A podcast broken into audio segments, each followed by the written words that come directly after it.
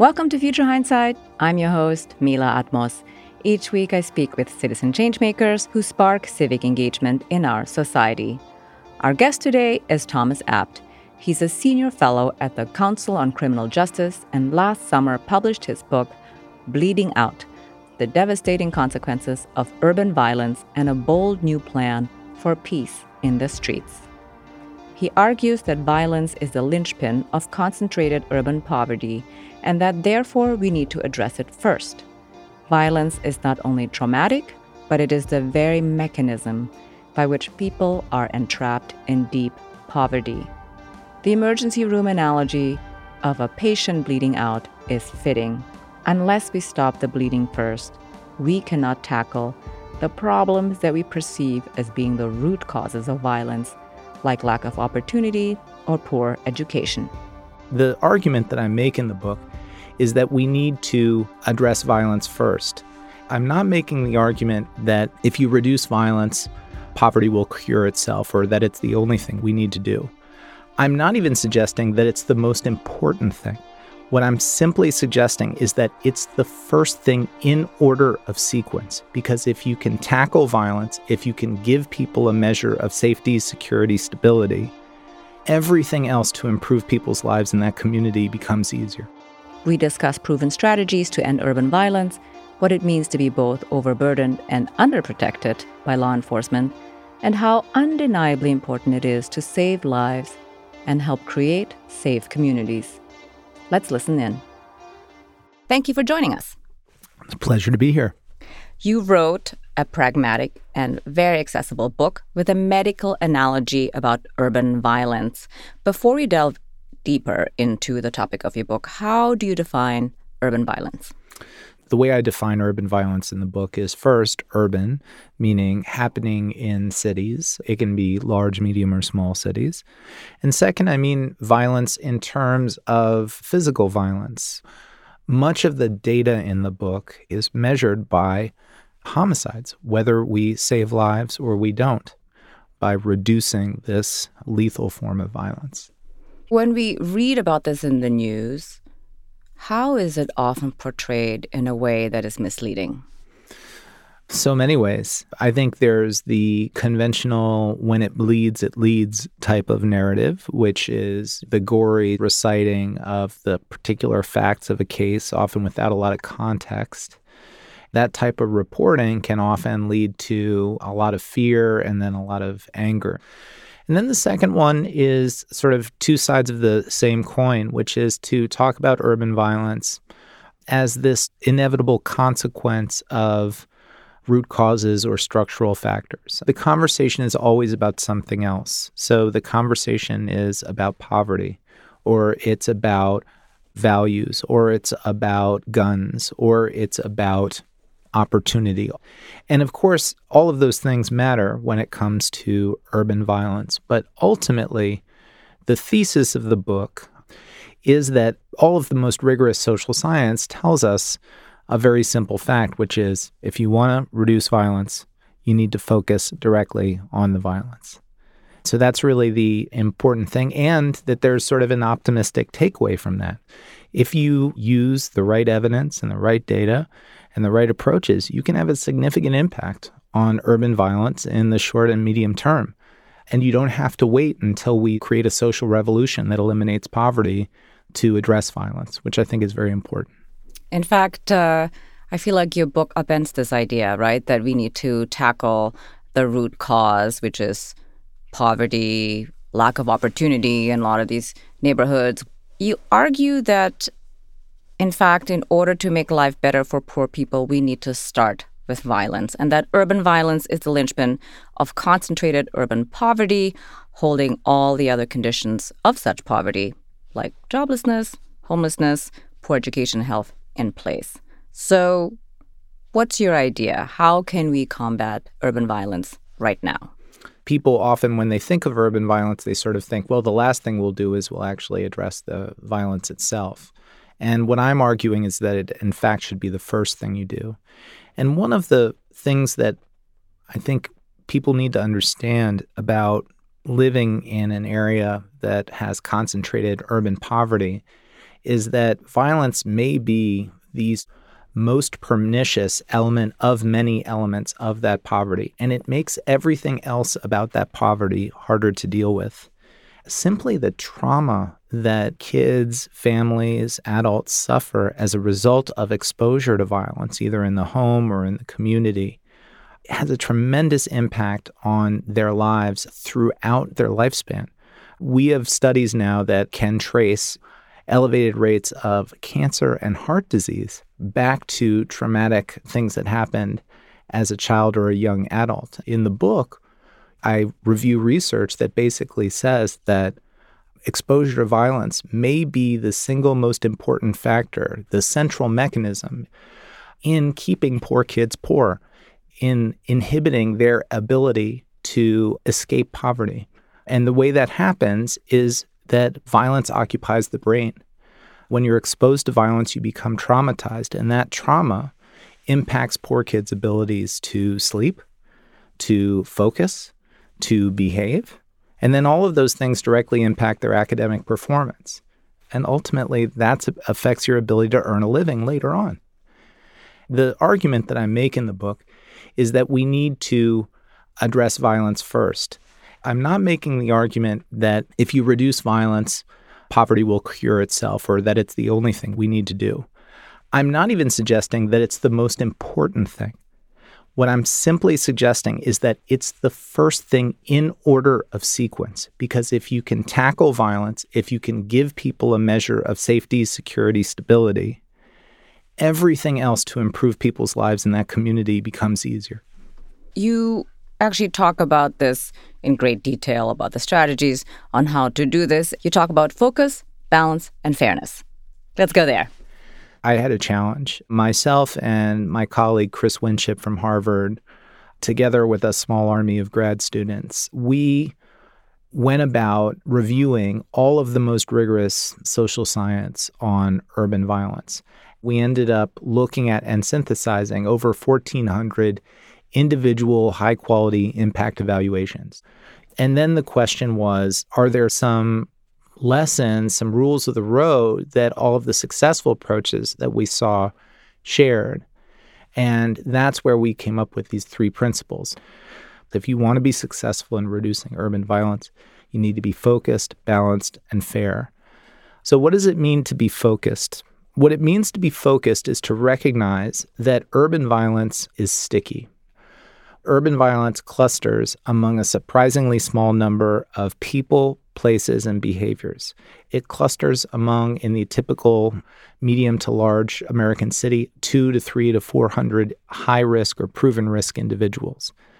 It doesn't cluster in an entire neighborhood that's viewed as dangerous. It, in fact, clusters among micro locations known as hotspots, a certain liquor store, a certain gas station, a certain housing project.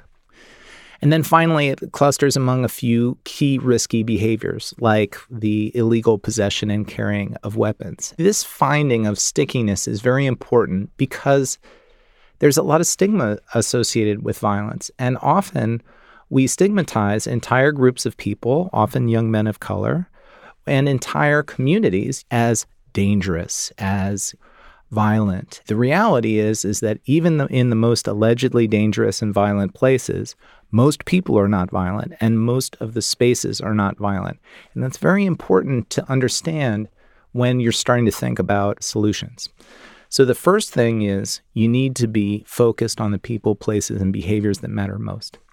The second principle is balance. When we got the evidence back from this massive review that we did, the research didn't really preference sort of soft on crime or tough on crime approaches. We found examples of success and failure in both. When you look across the country, I know of no city that has successfully arrested its way out of crime and violence, but I also don't know of any city that has simply programmed its way out of violence. And so, this concept of balance, sticks and carrots, positive and negative incentives, revealed itself. And it's actually quite consistent with human nature. You need both punishments and rewards. And then finally, this principle of fairness. It was really impossible to write this book right now in this moment where we're facing this crisis of confidence in the American criminal justice system and not talk about fairness. When I delved into the research on legitimacy, I found something very interesting, which was that violence and legitimacy are closely related in that if people don't feel that the state or the criminal justice system or the police in particular are legitimate and fair, they don't use them. They don't call 911. They don't offer information to the police. They don't serve as witnesses or jurors. Perhaps most importantly, they don't use the criminal justice system for its most important and most traditional function, which is the nonviolent resolution of disputes.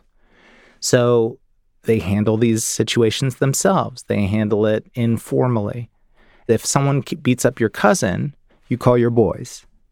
And then a beating leads to a shooting, and then a shooting leads to a killing, and so on and so forth. So we see these cycles of violence, crew against crew, neighborhood against neighborhood. It can go back decades.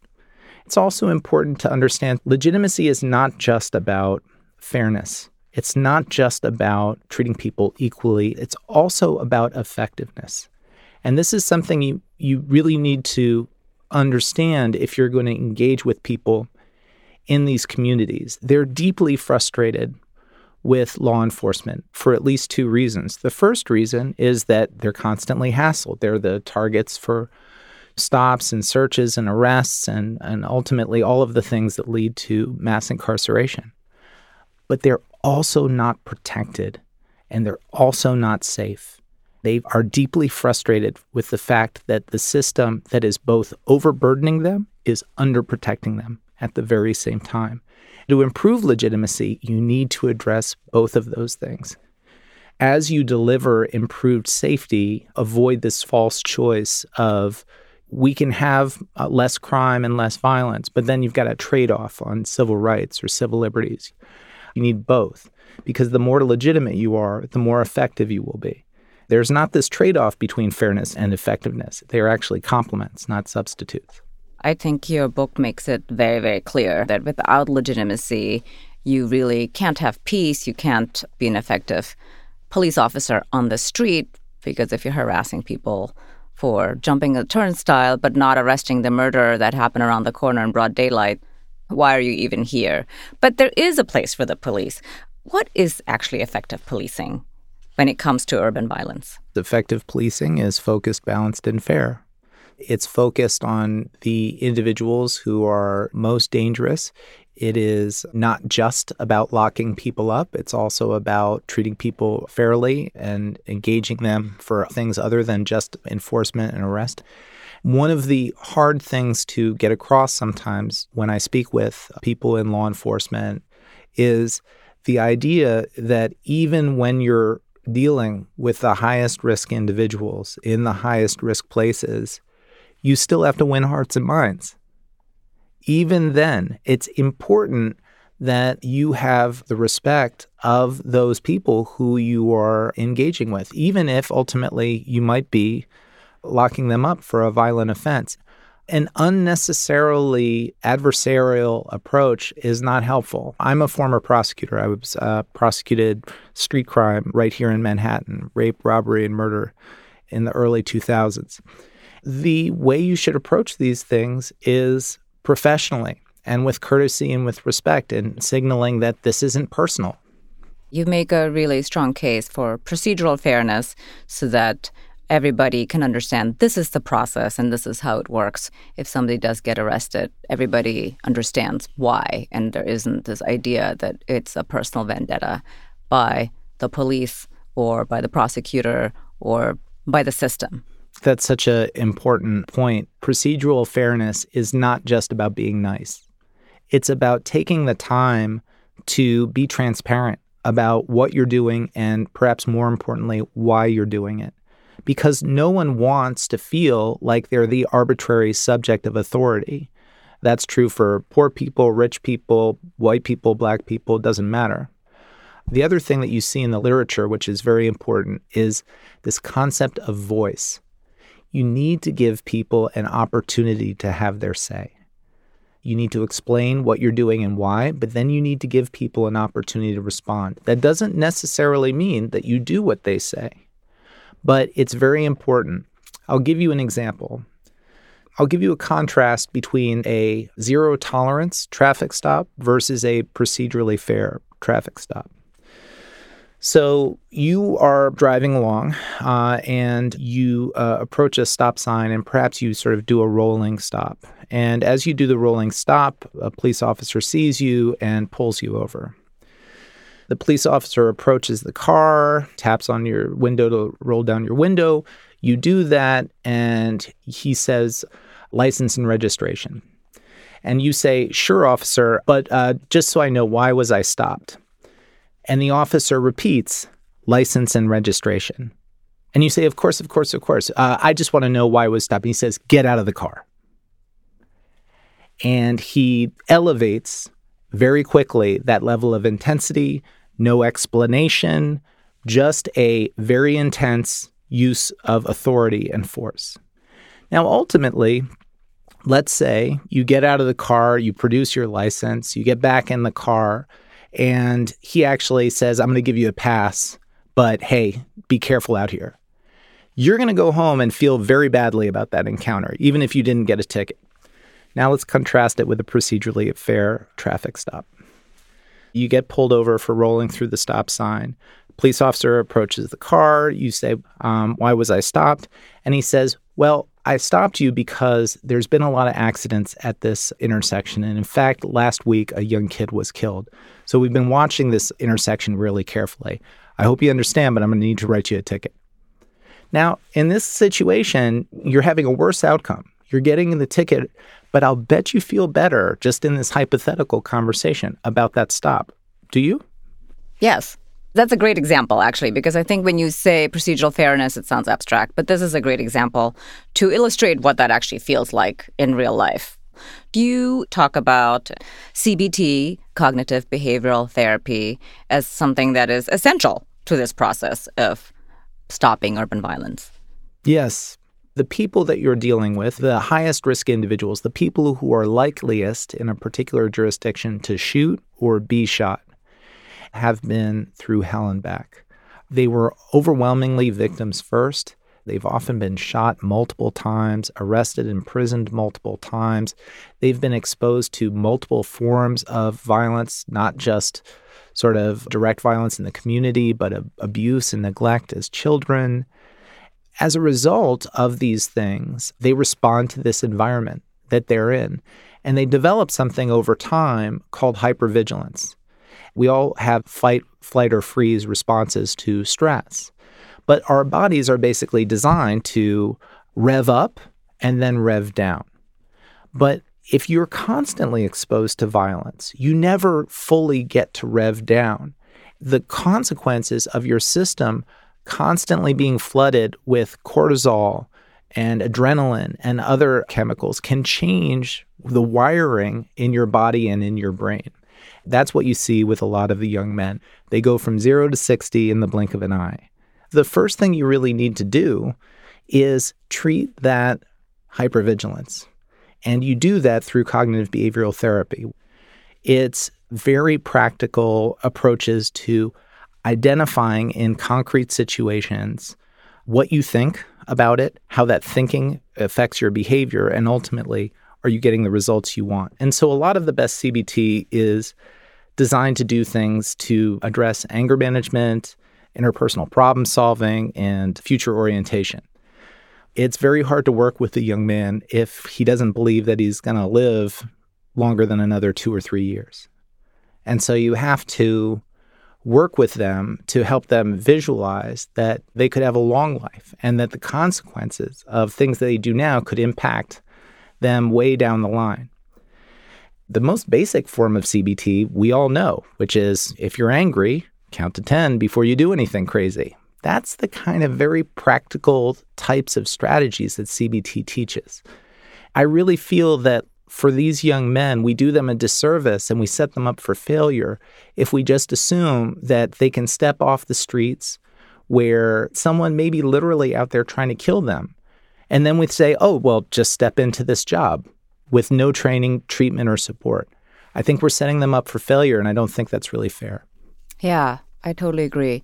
I think what I liked best about this part of your book is that you talk at length about targeting behavior as opposed to people. This is a very important part that we miss all the time.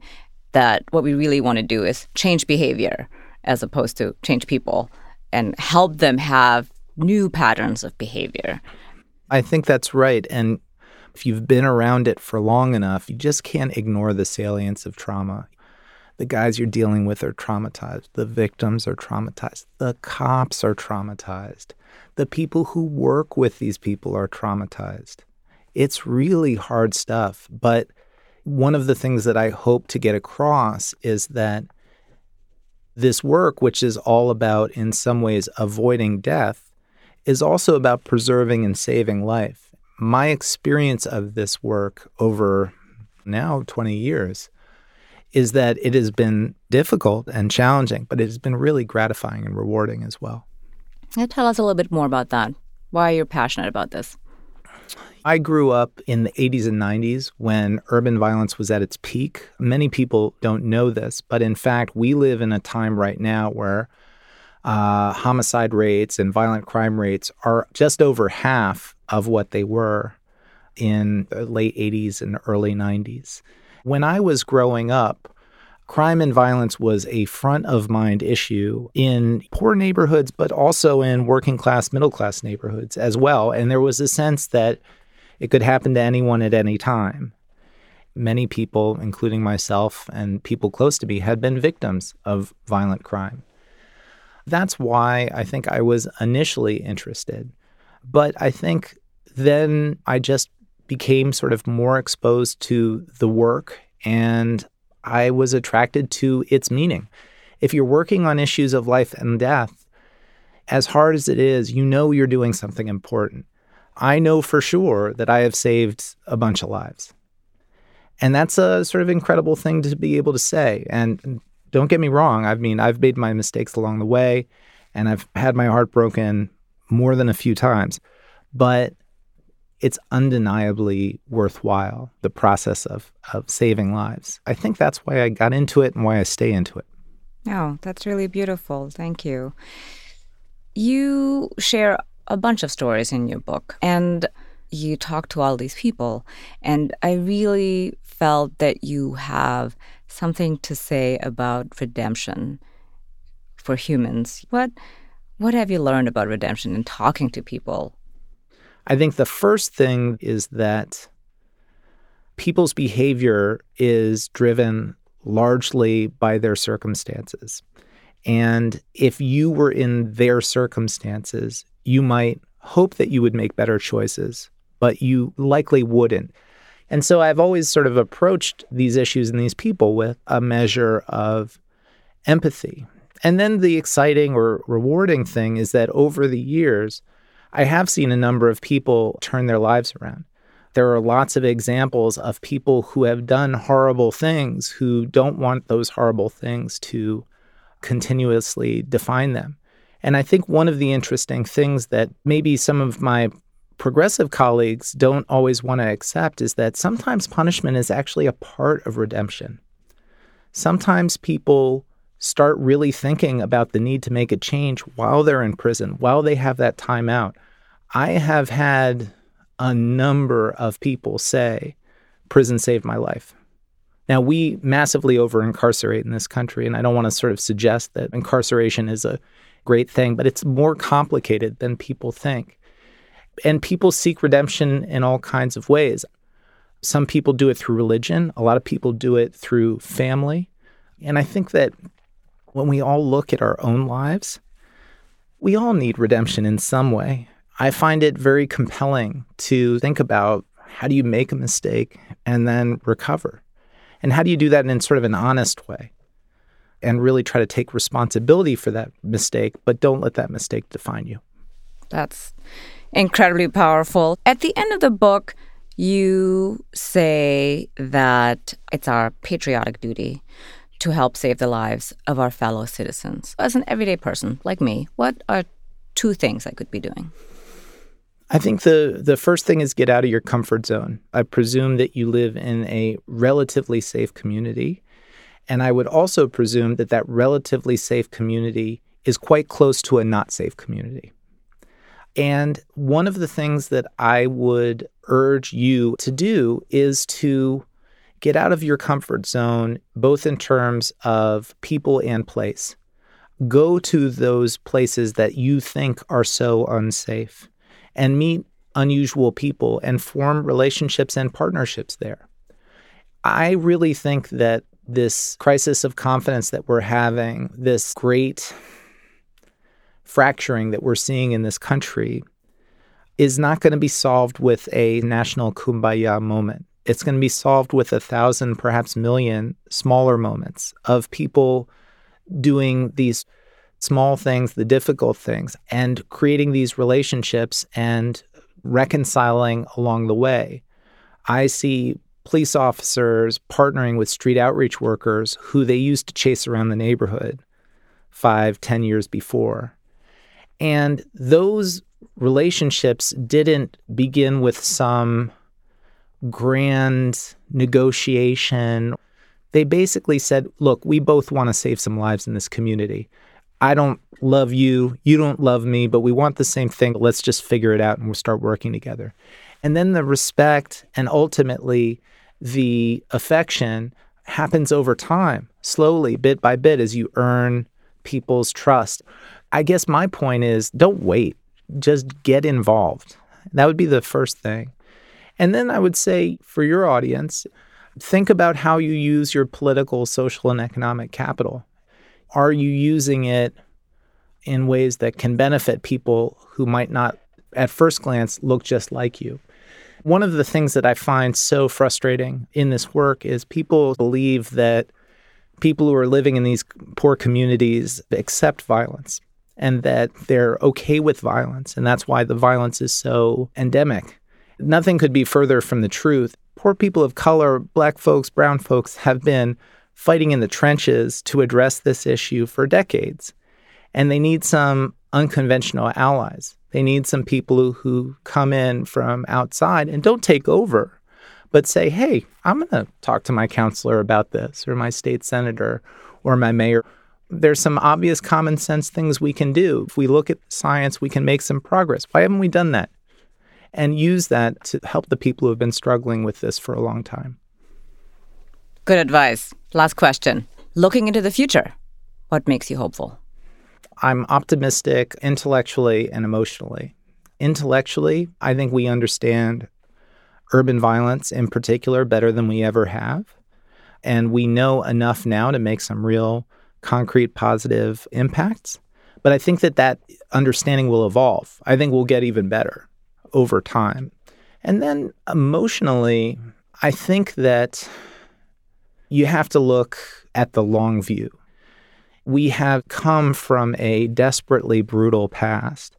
And millennium by millennium, century by century, decade by decade, we are getting better and better at listening to our better angels. Now, that's not an argument for complacency, but my hope basically comes from if I stayed in the moment every single day of the work that I do, it would be dark because it's all about death and homicide and traumatic assaults and all, all of these things.